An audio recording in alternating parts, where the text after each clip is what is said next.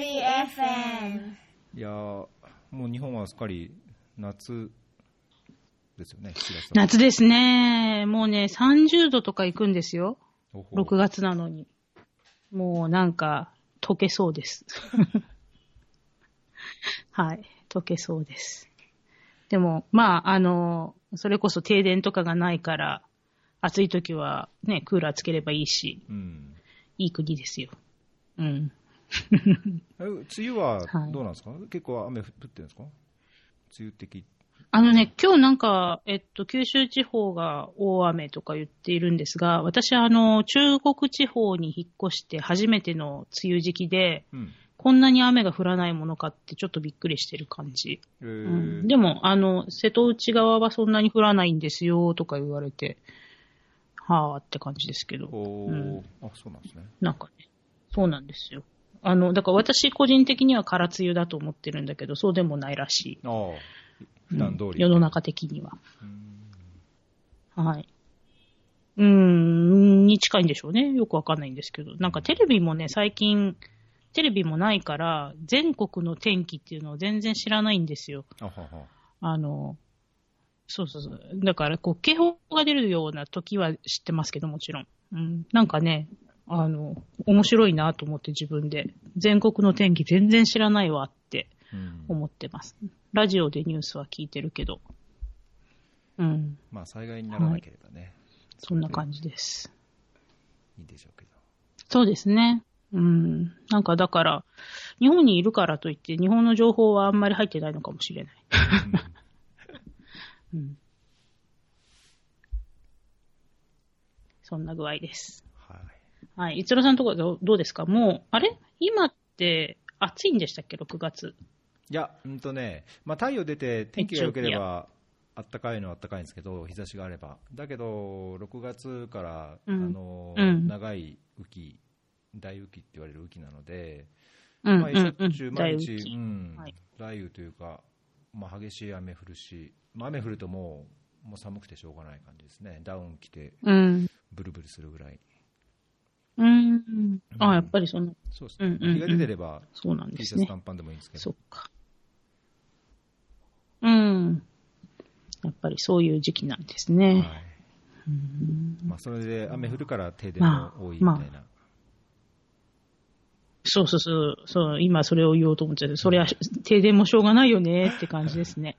うん。いやいやすいませんでしたけど。うんはい。いやいや、いいえ、とんでもない。はい。さあ、何から話しますか？って言っても何もアイデアが今日は出してないんですよね。あそう？だけど、あれじゃないですか。僕、あの、聞き直しました、1月の。はいその1月、そうですうね。ん。まあ、今、今ではね。意中外となんか、あの、別のところで、はい、あの、なんだろう、うオンラインミートアップとかで喋ってるから、こんなに時間が経っていた印象がないんですけど、うん。前回1月なんですね。ね。うん、一郎さんと話してるのは。はいその時になんか自分のメモを見たら、コロナの話をしていて、うん。そうそうそう。でもその時にコロナの話したのはね、早かったのは覚えてるんですよ。日本でまだ報道されてないけどって言った覚えがある。うん。うん。なので、ちょっとなんか、あの、意外と良かったんじゃないって自分では思ってたんですけどう。ん。うん。ね確かに。はい。確かに1月はたそんな、2月に入って、なんかだいぶエチオピアでも、あのこう対応マニュアルを作る、作んないみたいなのを WHO が言ってたから、確かに1月はうんうんうん早い感じがしましたね。そう。いや、だって1月の末に、私は、あの、WHO の人たちがいっぱい集まる、あの、国際会議でバンコク行ったんですけど、うんその時にね、なんか、みんな WHO の人たちも普通に出張してきてて、うんなんか、うん、大丈夫かねとか言いながら言ってたんでね。そう。結構なんか、のんびりしてたはずなのに、あっという間にこんなことになりましたって感じですね。本当ですね。ね。はい。だから今年は、今年はもう、なんだろう。ね、すごい一年になりましたね。うん2020年。まだ半年しか終わってないけど。ねえ、うん残り半年がどういう、はい。これから大統領選もあるし、アメリカの。うん、うん。そうそうそう。びっくりって感じですね。うん。はい。まあ、そんなことは言いながらも、なんか、淡々とするしかないのかな。まあ、そうですわね。淡々としていくしかないんでしょうね。まあそうん。まあ、エチオピアは、これから、まあ、本当これからというか、これからがピークというか、まさに今、うん。うん、欧うん。米、日本の2、3ヶ月後になって、同じような状況にこれからうなる。ような感じなので、う。うんん、これからが本本番というか、うんうん。うん。うん。本格化しそうな感じ。確かに。あの、それに対しては人々はちゃんと分かってるんですかね？なんか、世界中こういうことになってるから、うちもそろそろ来そうだなみたいな感じで、みんなプリペアしてるんでしょうかね？うんあでも早いうちからロックダウンしてるのかそうそうそうがうんまあ、だから最初はね、まだ大したこう市中感染というか、国内で感染が広がってない段階で、だいぶあの非常事態宣言を出したりとか、行動を規制したり、まあ、在宅勤務を強制したりしてたので、まあ、確かに最初の頃はね、うん。すごい緩やかで、あれだったんですけど、まあ、今、今まさにいろいろ厳しくしないとというか、うん。うん注意しないとっていう段階なんですけど、まあ、だい。ぶやっぱりね、世界の様子を見てたからか、警戒心はある程度ついてんじゃないかなっていう、まあ、リスクコミュニケーションうん。だいぶできてたんじゃないかな、できたんじゃないかなっていううん、うん、うん。印象はあるけど、まあ、ちょっと実際どこまでかはね、実際はこうやっぱん。感染広がってるんで、うん、どうなのそうですねかっていうのはちょっとわかんないところですけど。いやー、なんか、あの、私最近、足を洗ったんですが、また国際保険のうん、いろんな情報を得るところに頭を突っ込んでるんですね。ほうほうまあ顔を突っ込んでるんですけど、ね、それでなんかこう、某アジアの、あの、国、途上国で、えっと、来年の予算うん、もう来年1月からの予算が、政府の予算は半減すると思ってくれっていうのが、あの、保険の方は出たらしいですよ。うん、そう。だから、もうなんか、税収もないし、お金も、あの、調達できないから、半分で想定すべきって。はい、すごいなぁと思って、なんか日本とか国債吸っちゃうからダメなんでしょうけど、ねえ、そう、もう、あの、こう、なんですか？自転車操業でやってる国だからこそ言える話みたいな感じで。う、ん。すごいなって感じです。いやー、厳しいですね。うん、だから、もうなんか、いやーね、どうするんだろうっていう話の中で、そうそうそう。だから、保険はね、もうなんか給料を払うことで精一杯ってなっちゃうので、うん政府のヘルスワーカーに対して。もうなんかルーチンの活動はないと思っててください、みたいな。うん。だから COVID でお金が入ってきたらそれを使ってください、みたいなことを、えー説明するメールが回ってましたけど。ほうほううんまあ、だけどドナー側もね、ドナーだって、ドナー国だってだいぶ大変な状況なんだから、そうそうそうそうそう。そうなんです。まあでも、あの、昨日、昨日？一昨日？一昨日かな？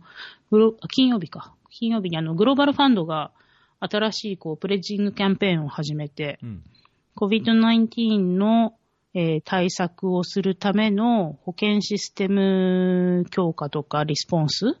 のための、えっと、スペシャルファンディングを、あの、お願いしますっていうのを始めたんですよう。んで、グローバルファンドって、あの、ほぼ各国の保健省にプロジェクトを持たせてやっているので、そこの、その、なんていうんですか、こう、ファイナンシングメカニズムを使ってやるから、あの、あっという間にお金を送って、それを、こう、アカアカウンタブルな、まあ、できる限りアカウンタブルな形で、あの、モニタリングしていきますっていう話をしてるんですけどね。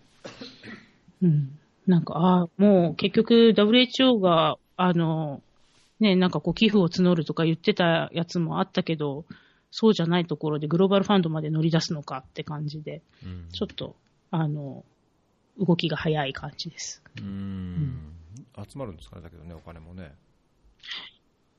えっ、とね、なんかドイツがもう百何十 million ユーロを出したっていうのがそこで言われてたので、うん。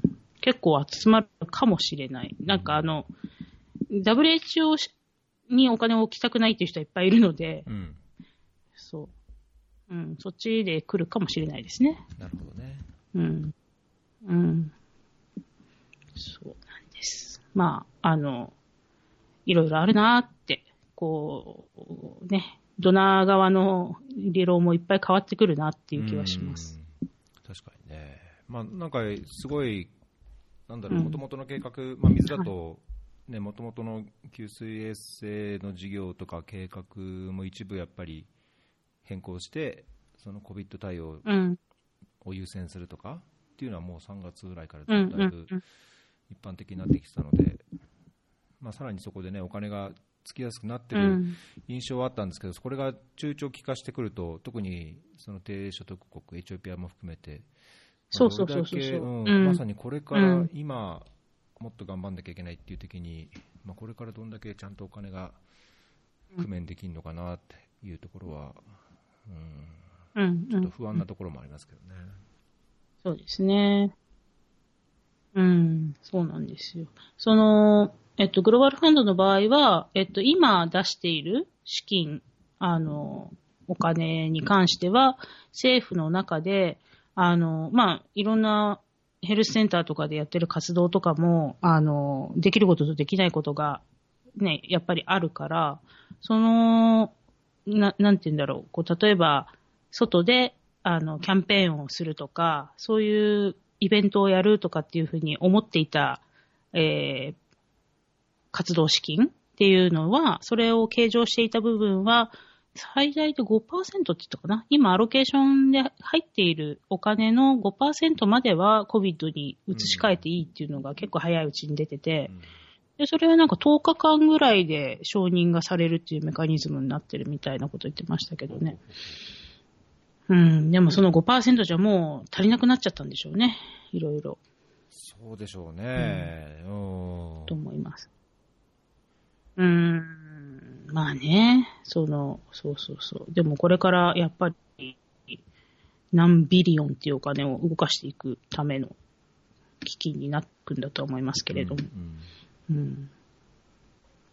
いや、これね、でも、どうなりますやら。うんほんとねはいはい保険の業界は大激震中っていう感じです。ううんん。うんあれどうですか？ユニセフはどうですか？もうプログラムの中でどんどんどんどん付け替えとかできているの？そんなになんか、うん、だいぶやってるみたいですね、僕はどっちかというとあの、ヒューマニタリアンの方なんで、そのプログラムの方のお金は、僕はあんまりタッチしてないですけど、うん。うんうんまあ、だけど、もう3月、まあ、エチオピアでだいぶ、まあ、陽性の人が出てから、もうすぐに、うん。大人側もそのリプログラミングするのにすぐに対応してたし、うんうんうん。まあ、全体のレギュラーリソースでもこううん、そっちに舵を切ってやっていくっていうのはもう早々に出てたので、方向性として、まうんうん。あだいぶバタバタしましただからね、うん。最初の頃。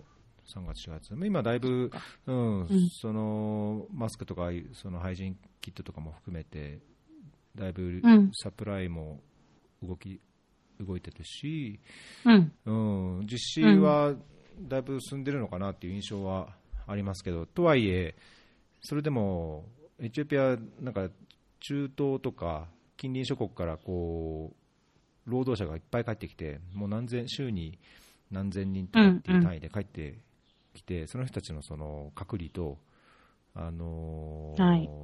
感染予防、う IPC をやんなきゃいけないから、まあ、要はもうともうとにかく足んなくて、うん。時間も限られてるし、対応すべきことが多くて、そうねうん、まあ本当、はい。みんなで手を合わせてどうにかやっていかないとっていうのが現状ですかね。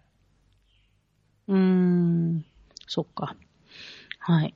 まあ、まあね、なんか、こう、こんなに大きい課題って今までありましたっけね？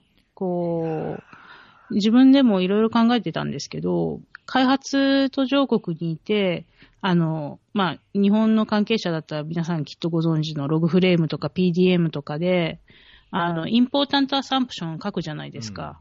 あの、キラーアサンプションとか。はいはい。あれって起きちゃいけないし、起きないように、あの、なんかまあね、大きなディザスターが起こるとか、そのすごいパンデミックが起こるとかって書いておきますよね。うんなんか、そう、それ、それが本当に起こったって、なんか津波があった2004年、あの、インドネシアとかタイのね、あの辺のなんか2004年のこととか、この間のエボラのこととかは数カ国単位ではあったけど、こんな世界中で途上国がみんな、あの、キラーサンプションにやられてるっていうのって初めてじゃないかなと思って。そうですね。うん。やっぱそうでしょうね。これだけ、まあ、先進国も含めてね、リーマンショックでもここまではいかなかったですよね。ううんん。そう、そんな気がします。いやー、すごい、すごい時代を見てるんですね。ね。うん。はい。そうなんです。はい。いやー、でもなんか、はい、途上国にいなくてよかったって思うのか、うん、日本にいてよかったって思うのかよくわかんないですけど、うん。日本は日本でね、大変そうでしたけど、ね外から見てると。フェアリー FM! うん、まあ、ねどうなんでしょう。いや、でも本当に、あの、今はやっぱり教育の方を、ちょっとこう、足を突っ込んじゃったっていうのもあるので、あの、いや、オンライン授業って本当に日本遅かったですよね。うんまあ、大学は、ある程度今はオンラインでやってますけど、結局なんか、小中高とか、全然オンラインやんないまんまに、あの、2ヶ月、3ヶ月休んでたって感じで。うーん。あ、全くなかったんですね。なんか学びの保障って、いやー、まあなんか全くないに近いというか、なんか、それこそね、あの、先生がプリント持ってきてくれたとか、なんかそういう 原始的な感じだったみたいですよ。あオンライン授業はほぼ やってないみたいな。うん。そうそう。だから、いやー、なんか大丈夫か日本って思いましたけどね。ーうー。うんん。いやー、本当そこは、うん。ね、ちょっと、途上国間じゃないけど、なんかまだ、残念な感じですね。うん。なんかこう、あのー変な、えこう、うん、なんかまあ言い方をすごいこう、ポリティカリーコレクトに言おうと思って、今ちょっと 言いよどんでるんですけど、あの、こう、なんて言うんだろう。あの、海外だったら、持ってない人が、こう、アクセスできない人が10%いるら、その人たちがアクセスできるようにして、なんとか進めましょうって思うところを、うん。日本ってなんか5%の人が持ってないから95%も諦めましょうになってるような感じなんですよね、その議論が。はいだからなんかそれがすごくね、あ、なんか、もう、もう、ちょっと大丈夫か日本っていうのに繋がってきてる感じ。うん。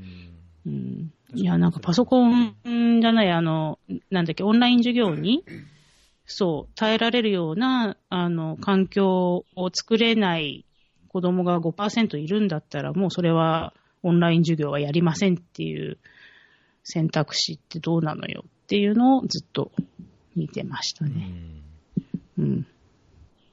そう。いや、もうなんとかしようよ、とか。だからといって95%残りの人を何も与えなくてもいいっていう理由にはなんないよね、みたいな。うん。はい。ねそういうモヤモヤを感じる3ヶ月間、4ヶ月間って感じでしたね。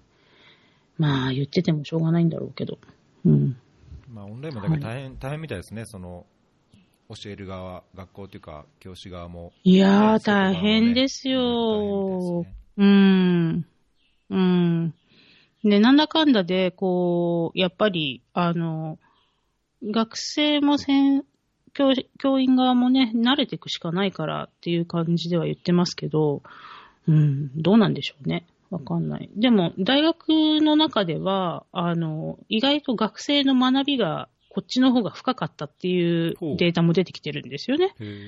そう。ちゃん、あの、しかも対面でやっってるんじゃ、え対面でやってる時と比べて、あの、まあ、課題を的確に出してこないと点数がつけようがないから、うん。そこをちゃんと、こう、あの、なんていうんですか、課題のマネジメントをしてるからっていうのもあるのかもしれないけど、あの、オンデマンドで聞きたいっていう学生が意外と多くって、リアルタイムじゃなくて。うんで、そう、なぜかというと、わからなかったところをもう一回聞き直せるから、うんあの、オンデマンドにしてくださいっていう人が意外と多かったりするんですって。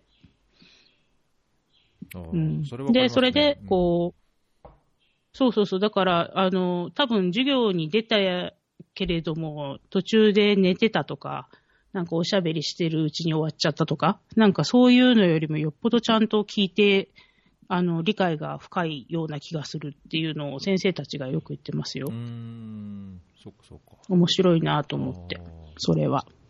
うん。僕も distance learning 2つやってたので、あの学学部とうん学部と大学院と、はいはい。うん。うん。まあ、確かにね、オンデマンドは、まあ、そういうのはいいですよね、まあ、時間がこうもちろん融通利かせられるっていうのもあるし、そのおっしゃる通り、ちゃんと聞き直せるとかね、あの関心があるところをうんもう少し、もう一度聞いてみたいっていうのも含めて。うん。そうそうそうそうそう、深掘りができるとかね。ううんん。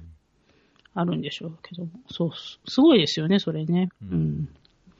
そう。なんか、最近には、やっぱりこの時期ならではの学びとかっていうのがあるんでしょううね。んうん。はい。まあ、そんな風には思いますけれど。そっかそっかうん。はい。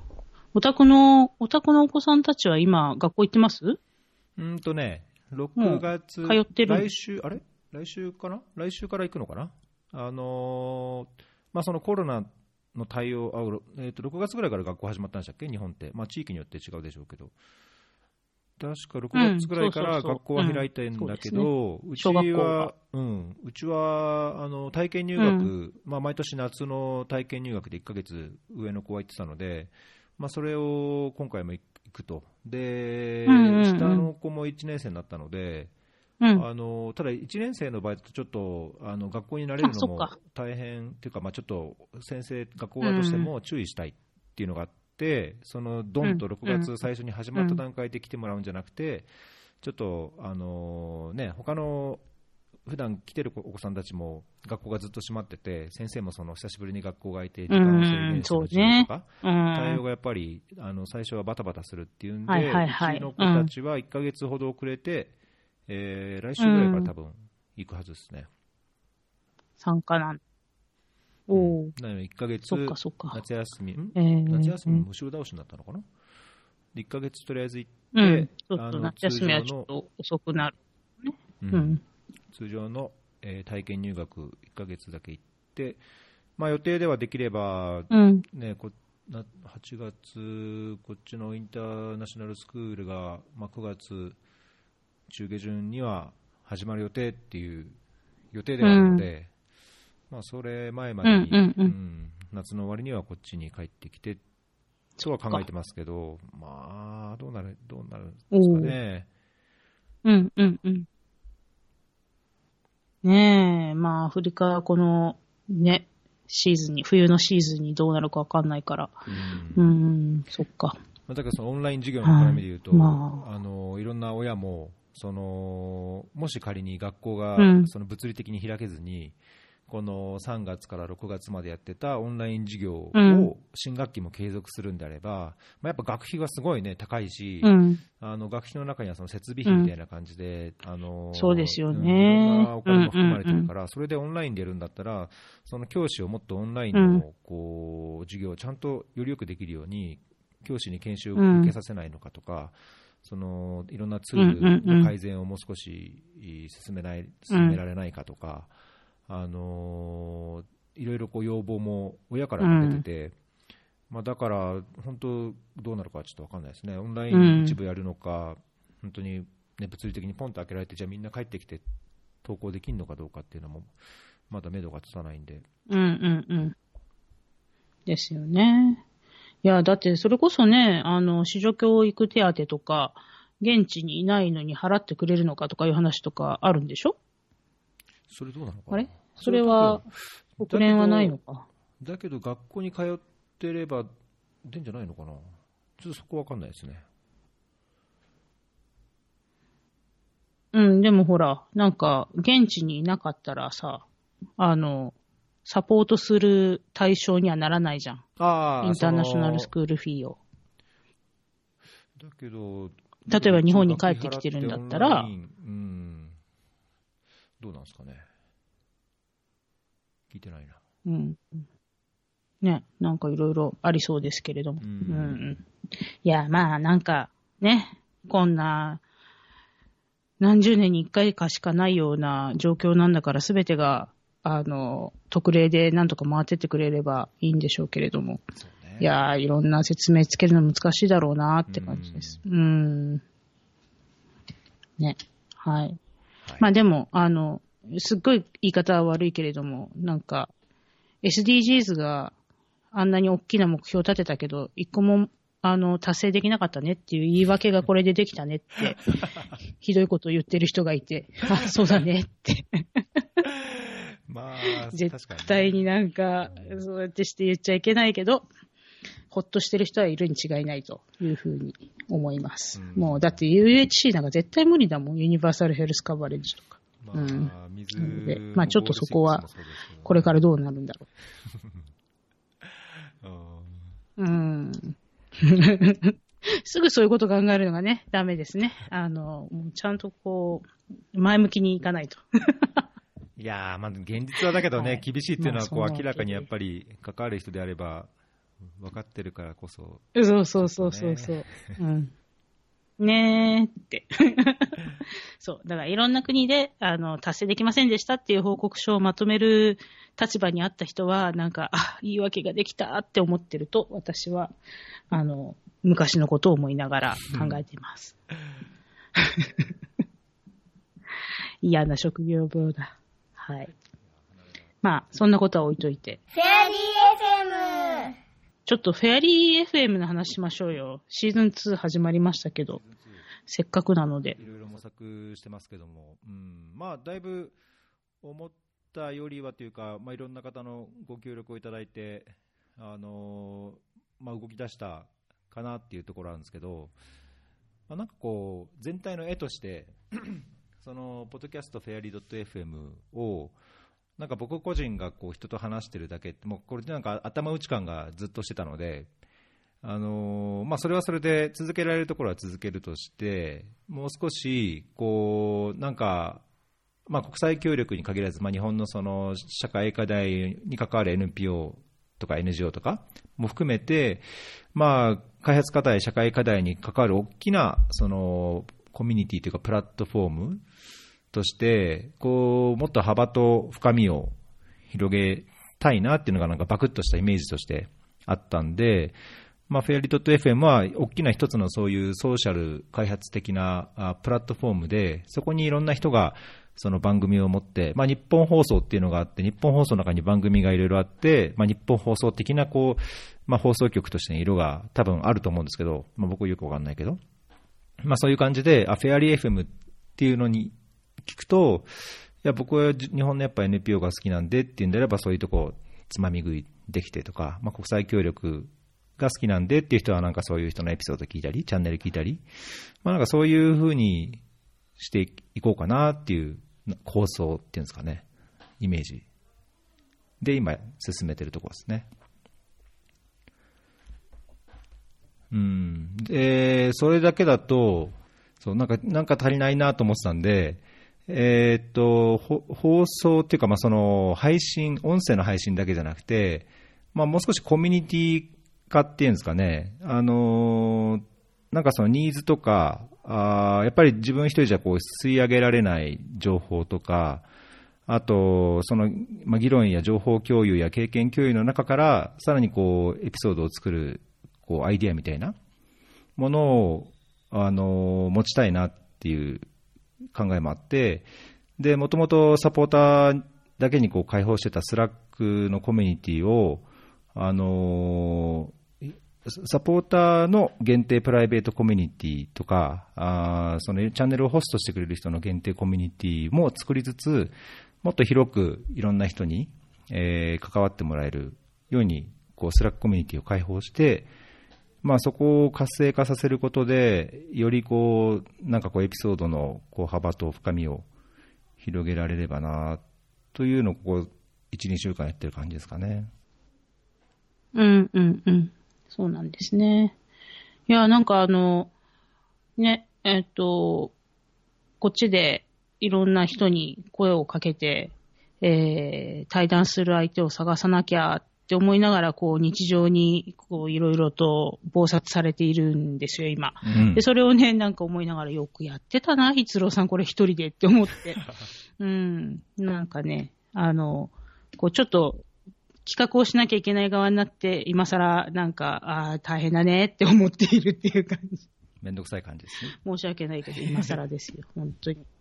めんどくさいっていうかね、いや、なんかね、ちょっと、あの、まあ、考えすぎの嫌いはあるんですけど、いや、なんかこういうことを話しても受けないかなとか思うと、なんかちょっとう、んこう二の足を踏んじゃうっていうか、うん、なんか、この人出てもらおうとは思うけれども、この会話はなんか面白いと思う人は少ないかもなとか、すごいね、考えちゃって、うん、難しいか、難しいというか、今も難しいんですけど、確かうんなんか、あーって思う感じ。うん。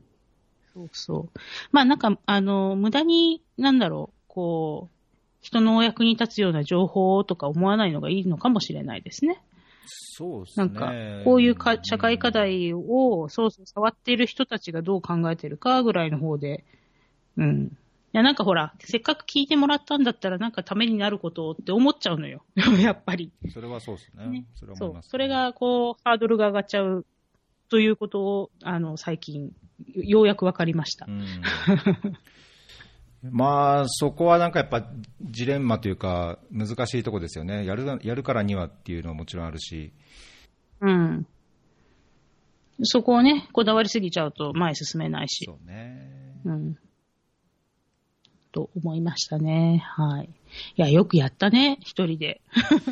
そうですね。いや、だけどやっぱ本当、まあ、ま前もいろいろ言ってますけど、僕は多分僕が一番、なんだろう、恩恵に預かってるというか、その、ね、そういう人の話を聞いたり、まあもちろんそういろんないい、いいフィードバックや悪いフィードバックとか、いろいろありましたけど、まあ僕にとってはこうやった価値があったというか、うん、聞いてて楽しいのかなっていうのはまた別なんですけど。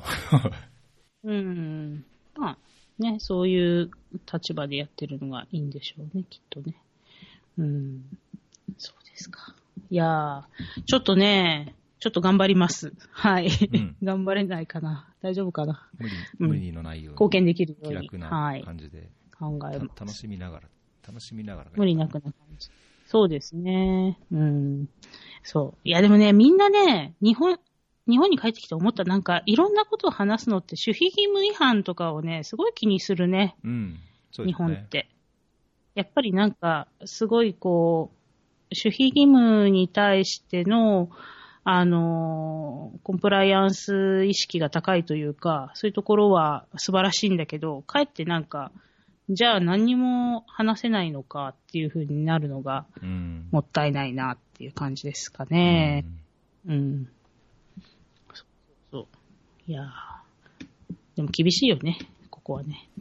まあね、まあ、まあ、だけど批判や非難でなく、なんかこう、ね、前向きなところに焦点を絞ればいいんじゃないかなとは思うんですけどね。うん。そうですね。はい。まあ、しかし。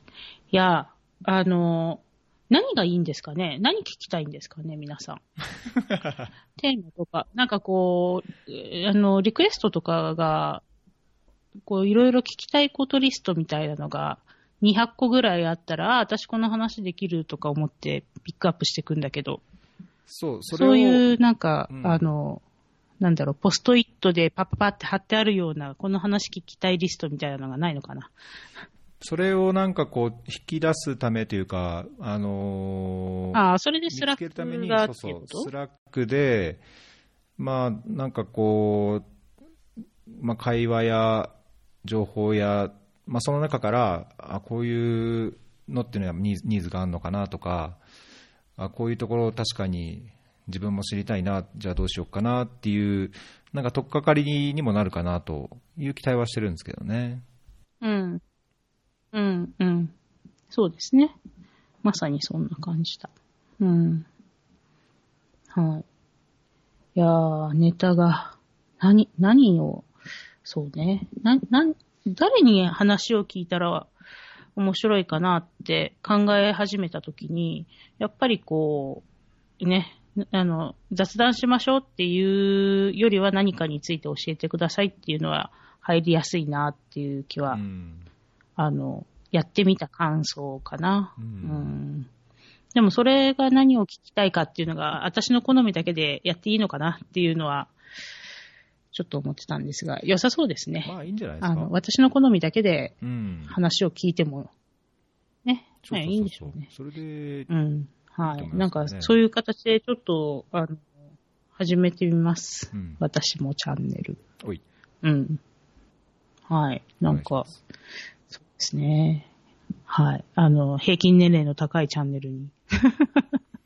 いや、それをもう目指すとこなんですけどね、やっぱりこう、年齢が高いっていうか、まあ、その経験があるとか、いろいろ見てるとか、それはやっぱり、あの聞いてみたら、こう、なんだろう、そ聞いてみることで知る世界というかね、感覚的なものも含めて、絶対あると思うので、もう少し僕も自分の上の、まあ、先輩っていうかね、こう、いろんな違うところも見てる人の、やっぱ話を聞けるような風にしたいなと思うんですけどね。うーん、そうですね。まあ、そうですね。我々も結構な、あの、シニアグループに入ってくるので、はい。あの、そういう情報を若い方に提供できる何かを考えたいなって感じですかね。うん。そう。いやーね、まあ、本当に、あの、若い人には想像もつかないようなことがいっぱい起こってるんですよっていうのも、誰かが言わないとね、見えないですもんね。そうそうそうそうそう。うん。うん。そうなんです。はい。はい。いや、この間、あの、自分でやってみて、あの、職場でね、やってみて面白かったんですけど、うんこれまでって、その、セクハラとか、いろんなハラスメントに関する研修って、あの、された時にどうしましょう、どう対応しましょうっていう研修しか受けたことなかったんですけど、はい。なんかついにね、あの、する側の方の研修？あの、しちゃいけない方の研修を受けさせられて、うーん。うん。あ、そうなんだ。私、ハラスするだけの力がついちゃったんだっていうのが一つ笑ったんですけど、なるほど。うんまあでもなんか、そういう、こう、ね、違う立場から、あの、見てみると、同じ、こう、なんか、パワーハラスメントの、こう、なんていうのかな、見るべきポイントも違うし、そう、立場変わればっていうところは、ちょっと出せれるといいですよね。うん。はい。それ、なんか日本でやったんですか？日本、日本でそういうのがあったんですか？うん、職場のあの、なんか、あの、な、なんていうのかな。えーっと、こういうのってなんていうんだ？あの、えー、ミューチュアルインプルーブメントセッションみたいな感じであの、みんなが勉強会？あははうん、そうそうそう。そういうのをして、で、まあそのハラスメントについての、あの、定義から、こう予防策からなんたらかんたらみたいなやつをやってたんですけど、へえ。そう。いやー、今度はなんか、やらな、やらないというか、やったと見られないようにするための知識をつけなきゃねっていうところで、あ、そうなんだって。うん。これまでは、やっぱり、受けたらここへ訴えましょうっていう情報をね、主流として受けてきてたのに、うん。はーって。そういう感じです。はい。もうそうね、セクハラはされないわなとか。そうそう、パワハラもされる側ではないかっていう、はい。なるほどね。そういうね、諦めに似た、はい、実感をしましたよ。へー うーん。ね。いや、でも本当にね、最近ね、これ、あの、難しいんですよ。なんか今までいろんな研修とかしてきたりとか受けてきたりしてたことって、このオンラインでの仕事の仕方とか、遠隔、あの、リモートワークでやってたりとかすると、これがね、すっごい可視化されるところもあったりとかして、うん。なんかね、あの、あとは、えー、な、なんて言うんですか、その、エビデンスを取られやすいっていうのもあるのですごくね、こう、そうそうそう、対処の仕方も違ってくるし、あの、いや、ちょっとなんか新しい生活様式じゃないけど、新しいいろんな様式っていうのはあるんだわっていうどふうに、ちょっと考えました。あとはもうそれこそね、なんかこれ、あの、普通に対面でその人の顔を見ながら、これをあの2日後ぐらいまでにできるかな？できるんだったらやってねっていうのと、なんか2日後の何時までに出してくださいっていうメールで仕事を頼むのとでは、その、ハラスメントになりやすさが違うみたいうんな、いうのでね、そう、なんか、わ、そうなんですねって、いろいろ考えさせられます。うんそう、働き方もね、改革されちゃったしね、外からの、あの、こういう、大きなイベントのせいで。なんか、うん働き方改革って何だったんでしょうね。言葉で言ってて何にも変わらなかったのに。パンデミック起こったら、ああっという間に変わっちゃったっていう。ねえ。いやーなんか、たこエチオピア、エチオピアではというか、まあ、この、ねえ新型コロナどうしても人道支援対応というか緊急対応っていうのが増えてきて、なんかね、ハラスメントっていうのかな、確かに、まあ、リモートでやらなきゃいけないとおっしゃったように、その働き方っていうか環境が変わる中で、やらなきゃいけないことがどんどん増えてきて、で、なんか確かにね、こう、ストレスが溜まるような、こう、ハラスメントとい思われるようなののはね、確かにこう顕顕在化というか、いっぱい見てきた感じしますね、この3ヶ月ぐらい、3、4ヶ月ぐらい。見えちゃった。うーん、まあ自分もすごいイライラして、こう、ついついこう、なんだろうな、こう、激しくいっちゃうような時も実際あったし、あそうか。ーこれは確かにね、大変な、大変な時期でうすんね。。そうですね。うん。まあ、一緒に一回ぐらい体験する大きなことだと思いたいですね。これがもう一回あったらもうなんか次は ついていけないような気がする。いやー本当そうですね。うんそうそう。うん。ね、なんか、多分100年後の歴史の教科書には載るんだろうなとかうん思うんだよね。まあ100年までいかなくても、うん、10年後にはちゃんとコロナ危機とか言って書かれるんだろうなと思いますけど。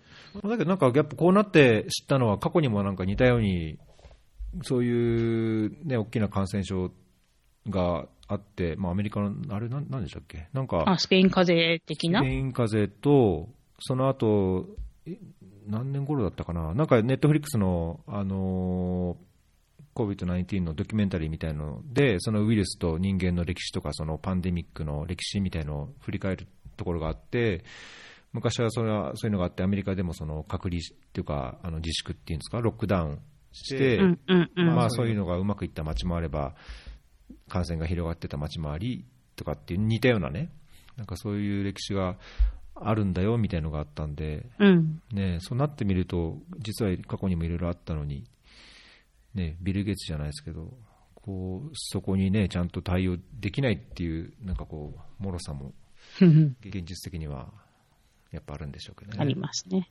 うん。そうそうそう。いやー。でも、なんか、有事の備えなんて平時にはできないんだよね。本当に。うん。そう思います。そう思います。ねあの、備えあれば憂いなしだけど、備えるのは大変。うんもう本当そう思う。なんか、いやーって。うん。はい。だって、余裕ないもん。申し訳ないけど、普段の生活の中でさ。そうすよねあの、いや、今、こういう時に、だからこそ地震に備えて、あの、なんとかの、なんだっけ、非常持ち出し袋を整えてとか、うん思うけど、そういうね、余裕はないんですよね。うんなんか、一日リモートワークやってたら、もうなんか、くたくたに頭が疲れてるから、何、ソリティアしかしたくないみたいな夜もあるわけじゃないですか。だから、いやー、まあ、ね、はい。そんな感じですよ。うんなんか、備えるのって難しい。そうねうん。フェアリー FM。いやー、なんか、なんかないですか？他にお話しすること。他、いや、僕、本当ね、疲れ、疲れたなっていうのが本当あれで、全然ね、情報も何も、もう本当、シャットダウンしてる、うんそれこそロックダウン、自分をロックダウンしてるわけじゃないんですけど、なんかね、ちょっと疲れてますね。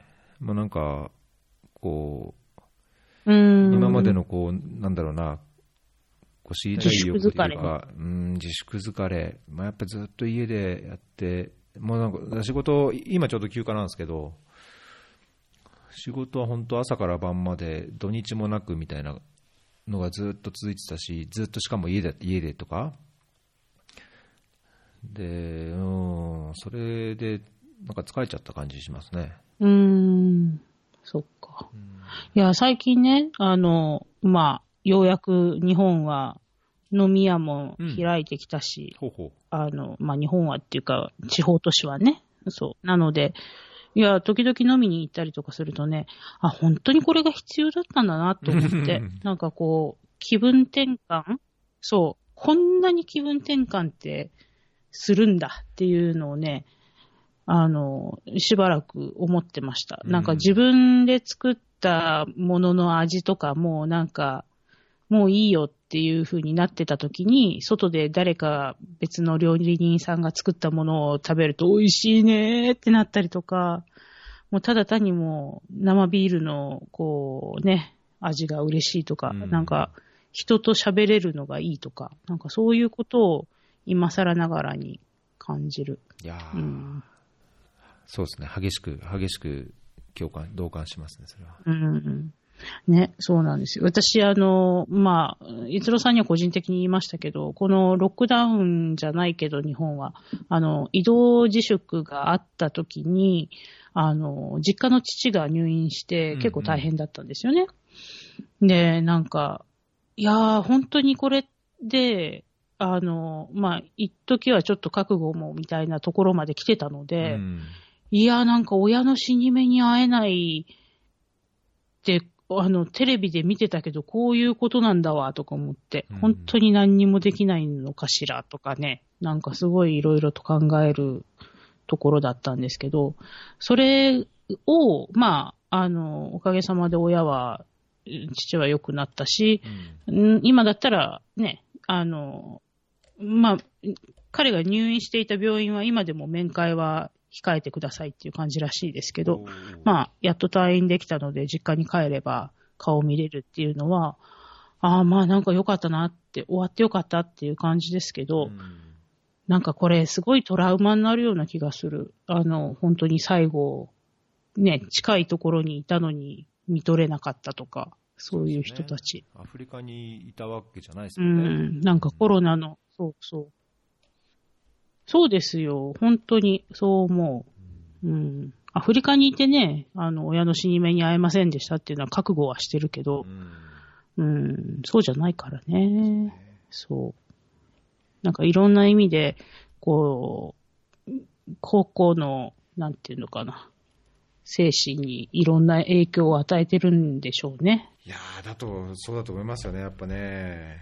これ、なんか僕僕なんかこれ、ロックダウンなのかな、この仕事のせ、こういう仕事環境のせいなのか分かんないけど、もうやたらなんかこう、涙もろくなるというか、そういう、なんかちょっとね、人のいろんな話を聞くと、それだけで、なんかこう、本当自分の、自分のことのようにっていうことなのかな？わかんないけど、なんか、感情がこう、うん、高ま、高ま、高ぶっちゃうっていうかな、ねえ。いや、だからやっぱりね、これ、これの間に、こう、大変な思いをしたりとかね、してる人がやっぱいるんだろうなと思うと、まあなんか、大変辛いですよね、そういう意味でも。うん。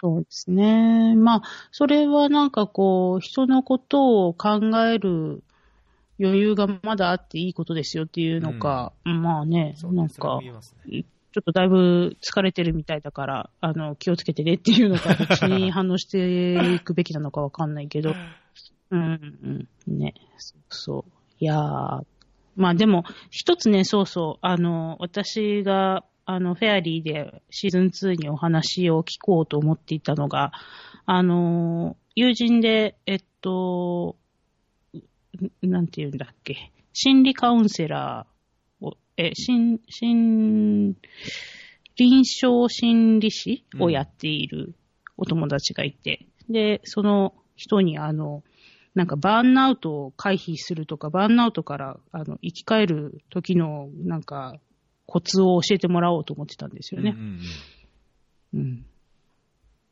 そう。なんかちょっとそれが、あの、今、頭にあるトピックの一つなんですけど、海外に住んでいてバーンアウトした時にもうなんかこう、どどうすれば立ち直れるのかって自分ではよくわからなかったので、うんなんか具体的にやればいいことがあるんだったら、専門家にそれを聞くのは悪くないなと思って。確かにね。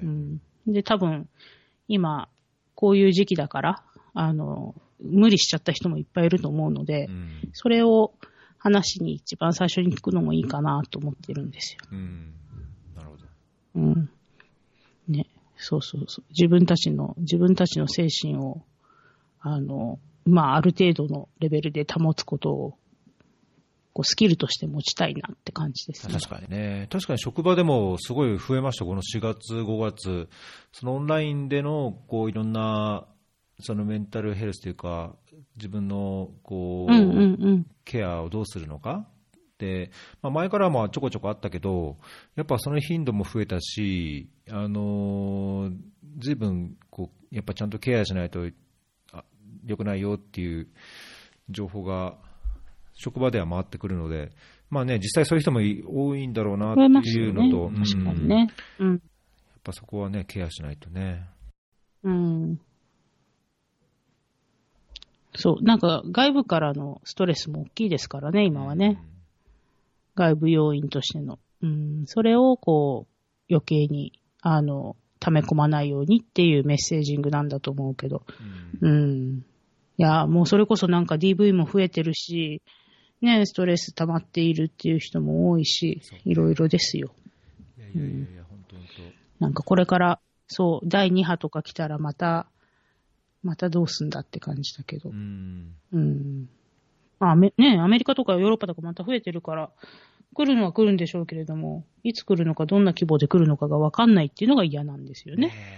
だいたいこの1点、1.5倍ぐらいで3ヶ月後に来ますよって言われたら、それはそれで、あの、なんとなくイメージはつくけど、それがわかんないからうね、んどうしましょうって思ってるのが一番嫌だ。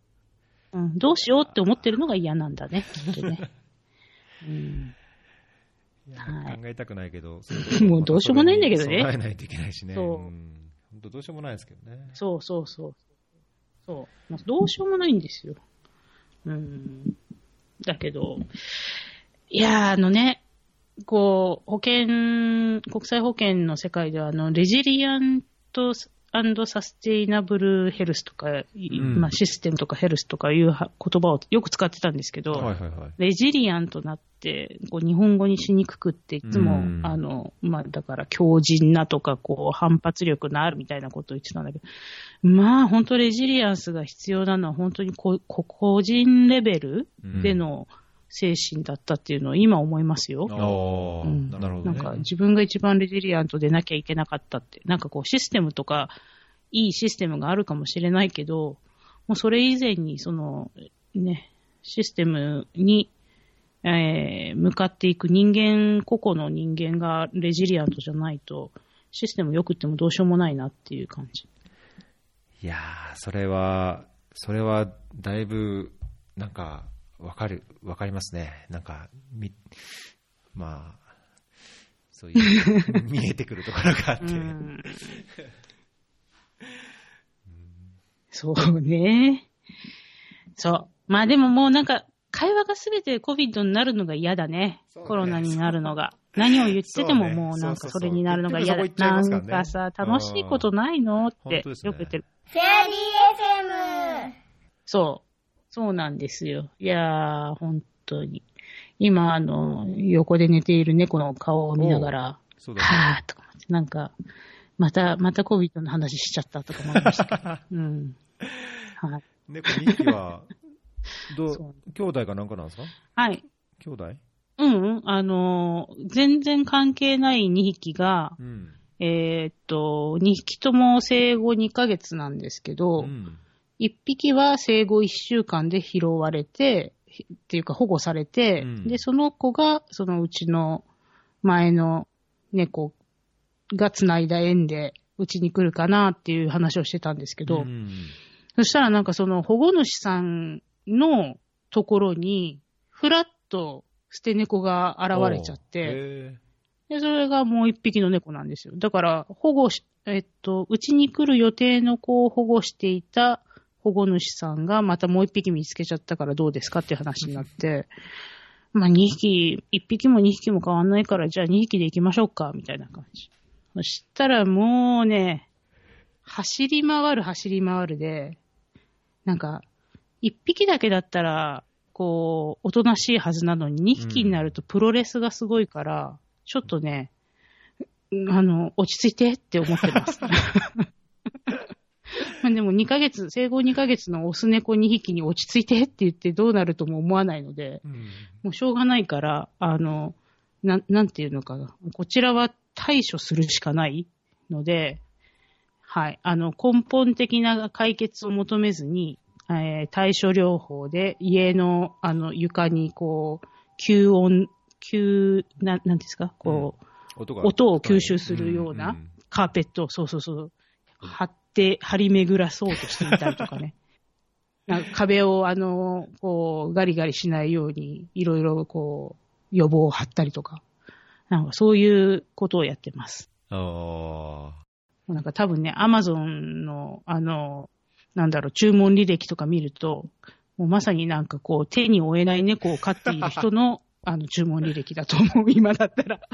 ー え、来てどれぐらい ?1、1、2週間とかでしたっけ？ええまだね、えっと、木曜日に来たばっかりなんですよ、この間のだから、3日 ?4 日 ?4 日？うん。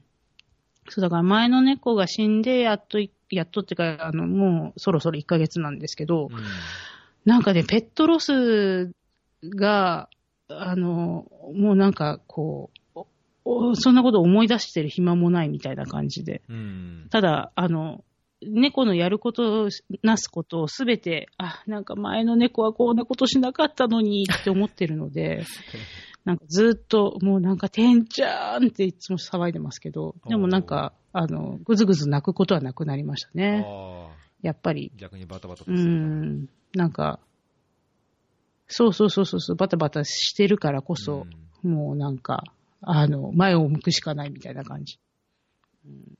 あでもね、ペットレス、ペットロスって、やってみるとわかるけど、なってみるとわかるけれども大変ですね。ああ、やっぱり。うん。大変でしたよ。あの、いや、あの、お宅も、あの、ワンちゃんいっぱいいますけど、そうですね。気をつけてくださいって感じですね。ね。いやー確かにね。そういやーそれ、うん、怖いですね。いや、だからね、あの、本当に保険かけちゃいけないけど、若い猫がいる、あ、猫じゃん、若い犬がいるっていいことですよ。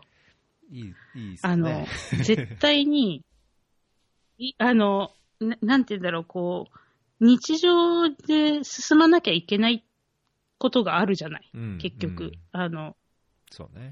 どんなに、ね、あの、悲しくっても、うん翌朝には違う犬のトイレ掃除もしなきゃいけないし、うん散歩もしなきゃいけないっていうのは、なんかこう、生活を整え、あの、ただ悲しむだけじゃない生活うんを、あの、いつも通りに送らなきゃいけないっていうルーチンがあるのは、すごいいいことだと思う。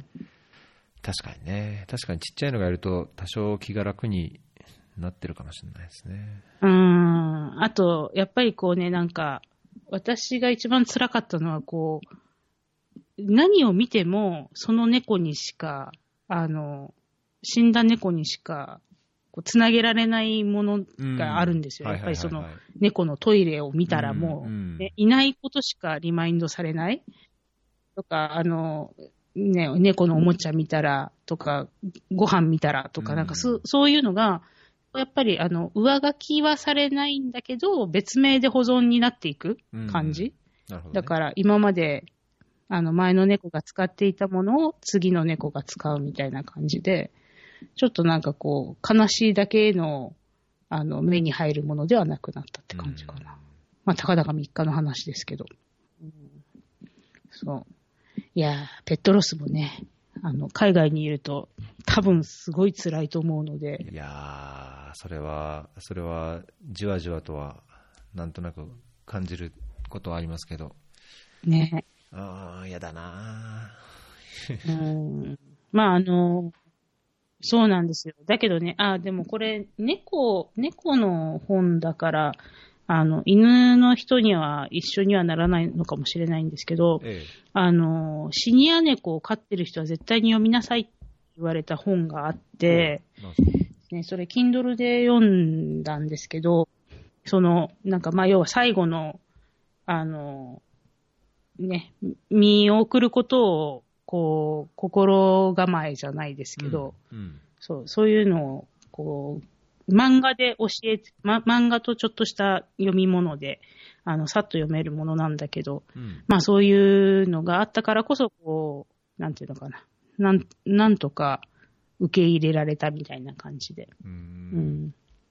そうそう。だから、これ、あの、えっとね、どこに入れたっけ ?Kindle に入ってるんだけど、なんてそう、すごい、あの、いい本だったので、ぜひ、ペットガイさんには、はい、あの、読んでいただきたいって感じ。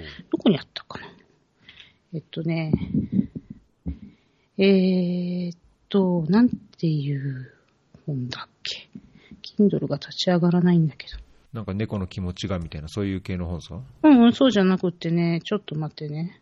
えっと、初めての猫のターミナルケアっっていう、えー、ターミナルケアと見取りかなっていう本で、はい。あの、本当にすぐに読めるような本なんですけど、あの、深かったです。はい。うんあの、いや、でもね、た多分ね、シニア猫とかシニア犬さんを飼ってる人が読むと泣くからね、あの、それだけは最初に言っときますよ。そう。でもね、そう。でも読む、読むとね、あの、もう絶対泣くけど、でも絶対に、あの、心構えとして必要なことは全部書いてあるので、ぜひともって感じです。じゃあぜひはい。いや、ぜひぜひですよ。うんはい。でもまあ、あの、ボーイズは、あの、2匹で、なんとなく成長してくれそうなので、うん頑張ってほしいですね。いやー、僕も多頭飼いっていうかね、複数いるの初めてなんですけど、こそれはそれでいいですね。なんかおっしゃったように、そのちちっちゃい子同士は、こうひたすらあじゃれ合って遊んで喧嘩して、バタバタして、そう、ていうのもねもう勝手に育ってるって感じ。ううんん。うん。いや、あの、母子家庭から、こうなんか、あの、寮のおばさんになったような気分ですけど、寮長になったみたいな。あの一体、えそうそう、なんかね、あの、もうすぐこれが、こう、ホストクラブの、あの、ママぐらいになりたいかしらっていう感じで。はい。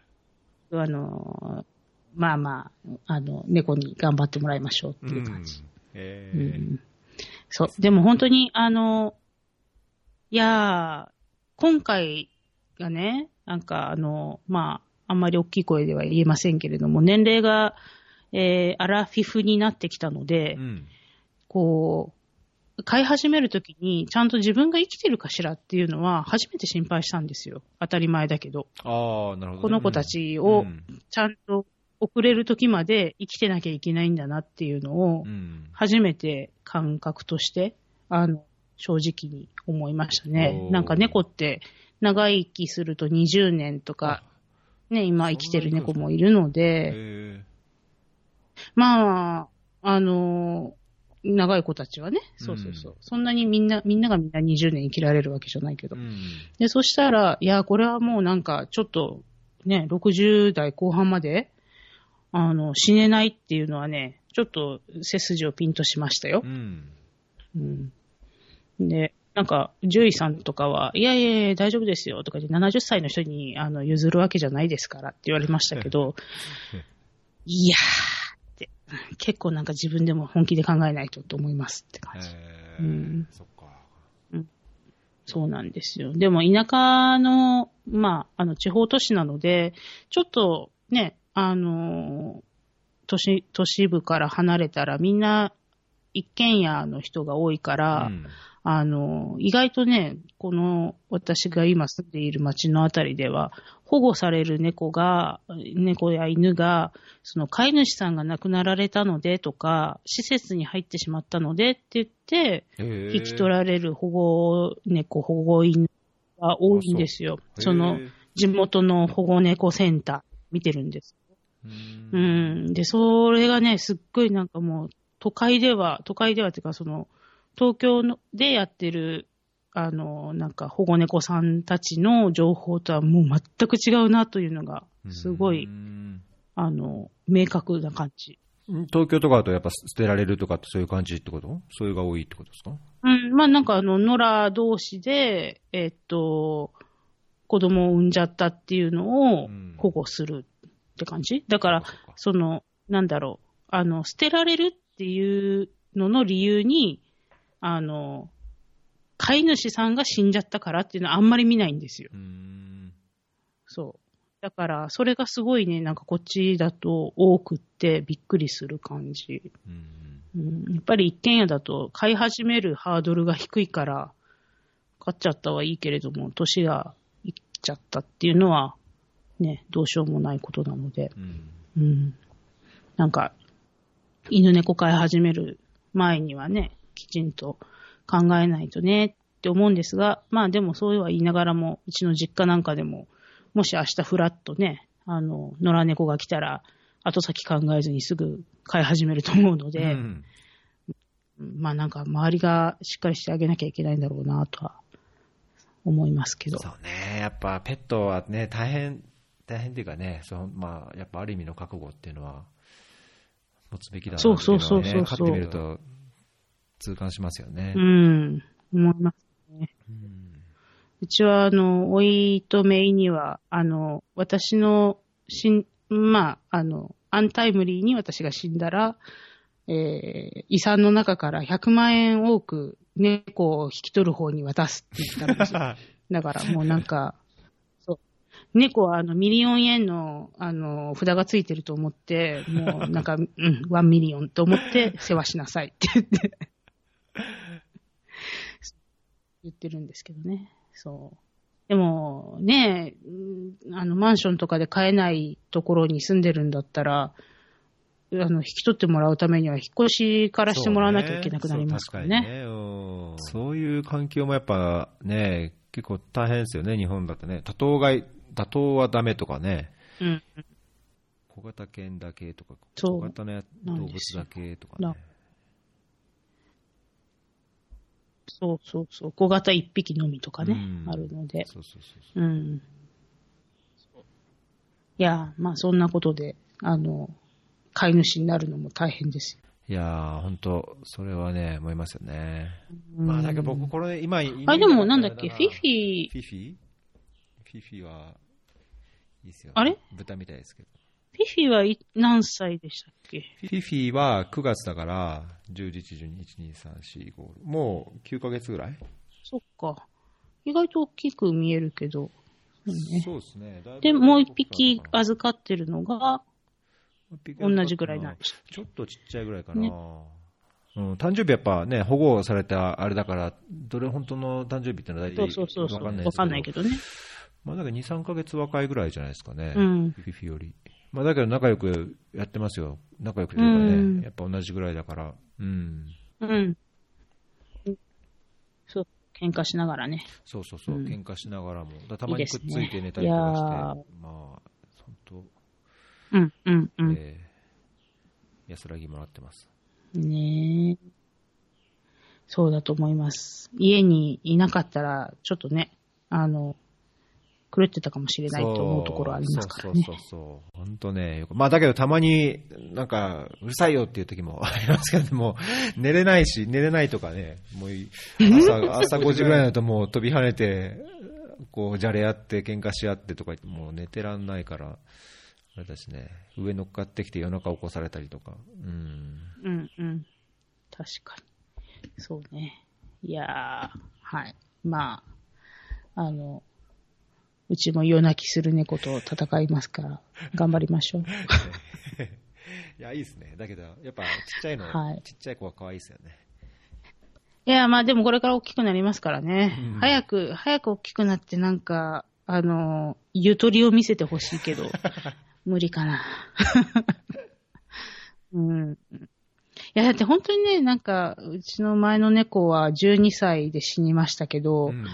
えーっと、5、6歳ぐらいかな。もうそれぐらいから落ち着き払っていて、うんなんかやっぱりこう、貫禄があったんですよ。えだからそこまでに早く行ってほしいね。ーうん。うん。なんか、まだまだありまこすね。う、うん。ちびっこを早く卒業して、落ち着いてほしい。ああ、そうね。落ち着け。うん。そうね。まあまあ、あの、若い子には若い子もがいいのかもしれないけど、私は落ち着いた、はい、おじいちゃん、おばあちゃんが 好きなのかもしれない。いやーそうね。うんうんどっちもいいけど、まあ、なんか元気があるっていうのは、やっぱ、いいですね。なんか、ね、おばあちゃん、おばあちゃん犬の方はやっぱり、なんか心配で、心配になっちゃうから、元気で暴れてるのがそうねそう。心配する。うん。確かにね。そうね。うん。はい。いやー。そうですよ。だってザンビアの時だもんね。うん。うん。昔の話ですよ。ねえもう10年以上も前ですもんね またね。は あいやー、ね。びっくりするね。本当ですね。はいなんか結構、時間がこの間、あの、三好さんのうん、Facebook で上げてたあの、黄緑色のシャツを見ながら、もうむちゃくちゃこう、すっごい最近のように思ってたけど、いやいやいや、あれ十何年前の話だしってそう言って、本当少し考えてたんです。いやいやいや、うん。年も取るわけですね。ね。そうなんですよ。はい、年も取ります。ちなみに、あの、国際機関でなんかの、あの、 conflict of interest を書かなきゃいけないことがあったんですけど、うん。あの、勤めていた経験で、えー今もそこの国とつながっているという判断は3年経ったらもう、あの、OK になるんですよ。うん。だから、私の場合は3年前に勤めていたパキスタンまでが、えーコンフリクト・オブ・インタレストの対象になる国うん。っていうことになるんですけど、へーそっか、なんかもう、もうザンビアとかこんなに心を、あの、今でもね、なんかこう、心温かく思う場所ではあるけれども、もうさすがに何の関係もない国と判断されるんだなっていうふうに、ちょっとね、あの、不思議な感覚でした昔のことなのねって。ど そうなんですね。はい。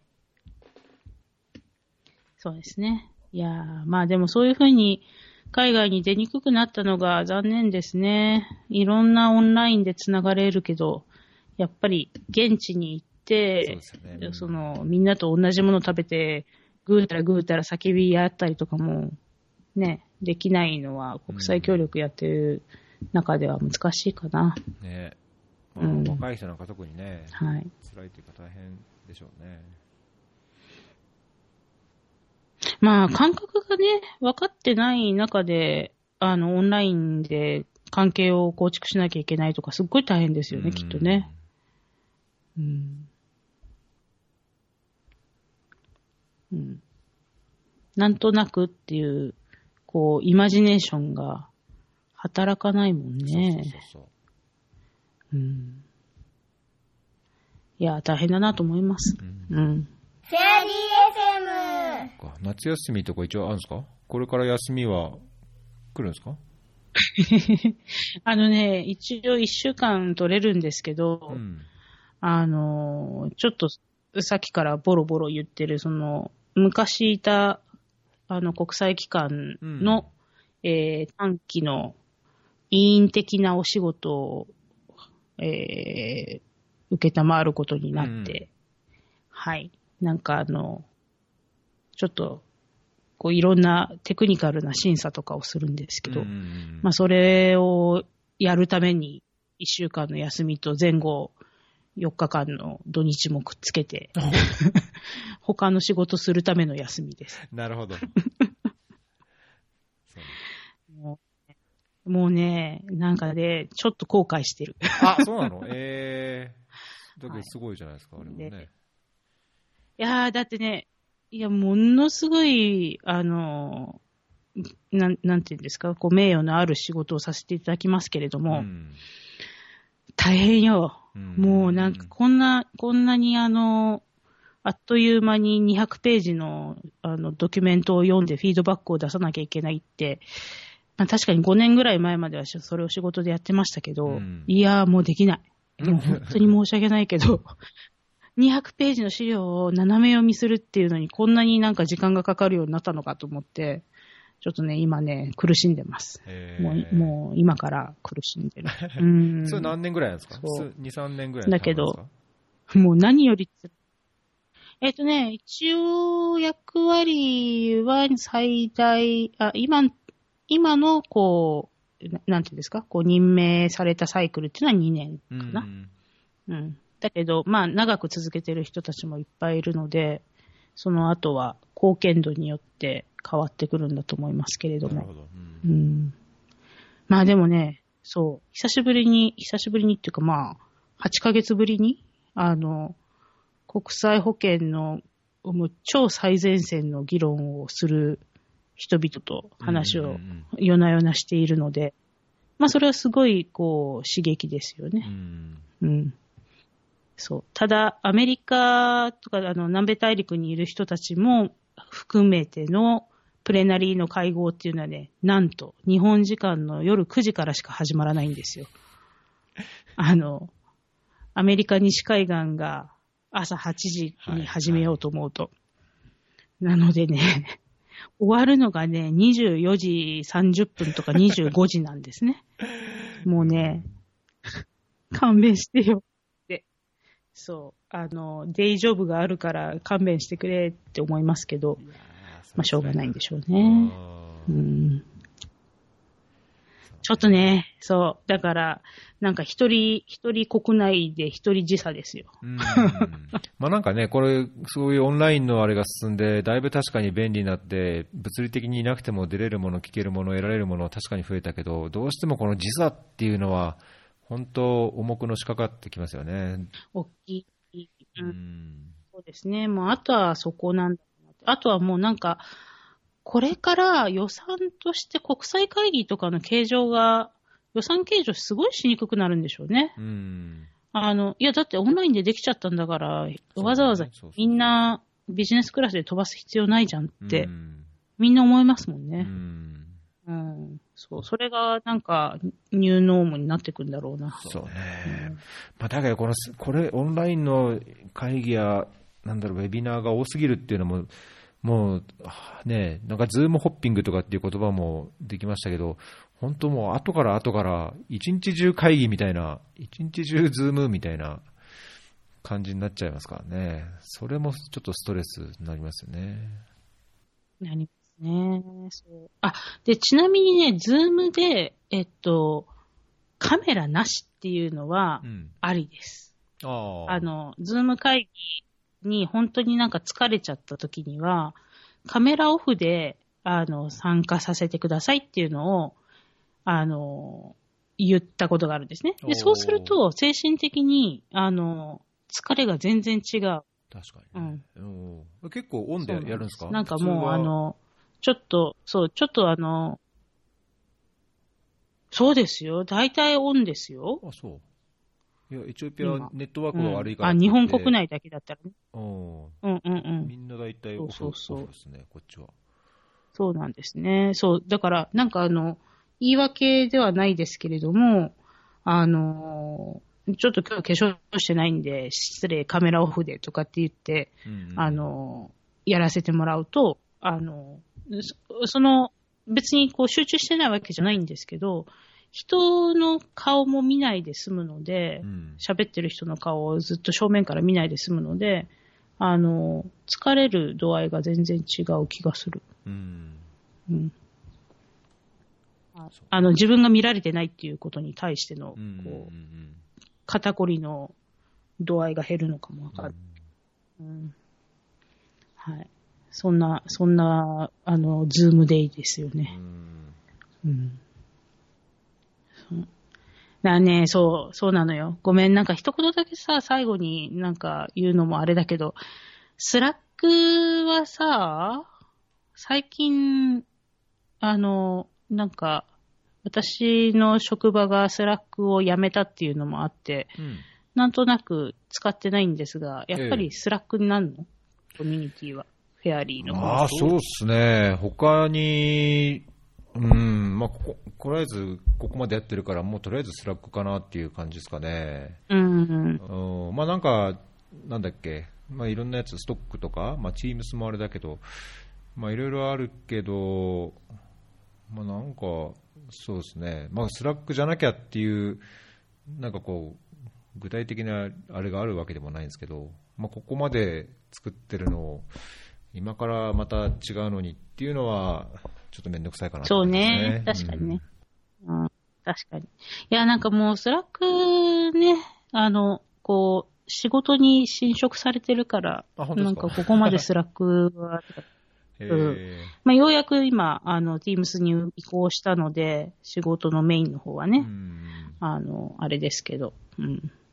そうそ結構使ってるんですかなんかもう仕事だけで十分です。ああ。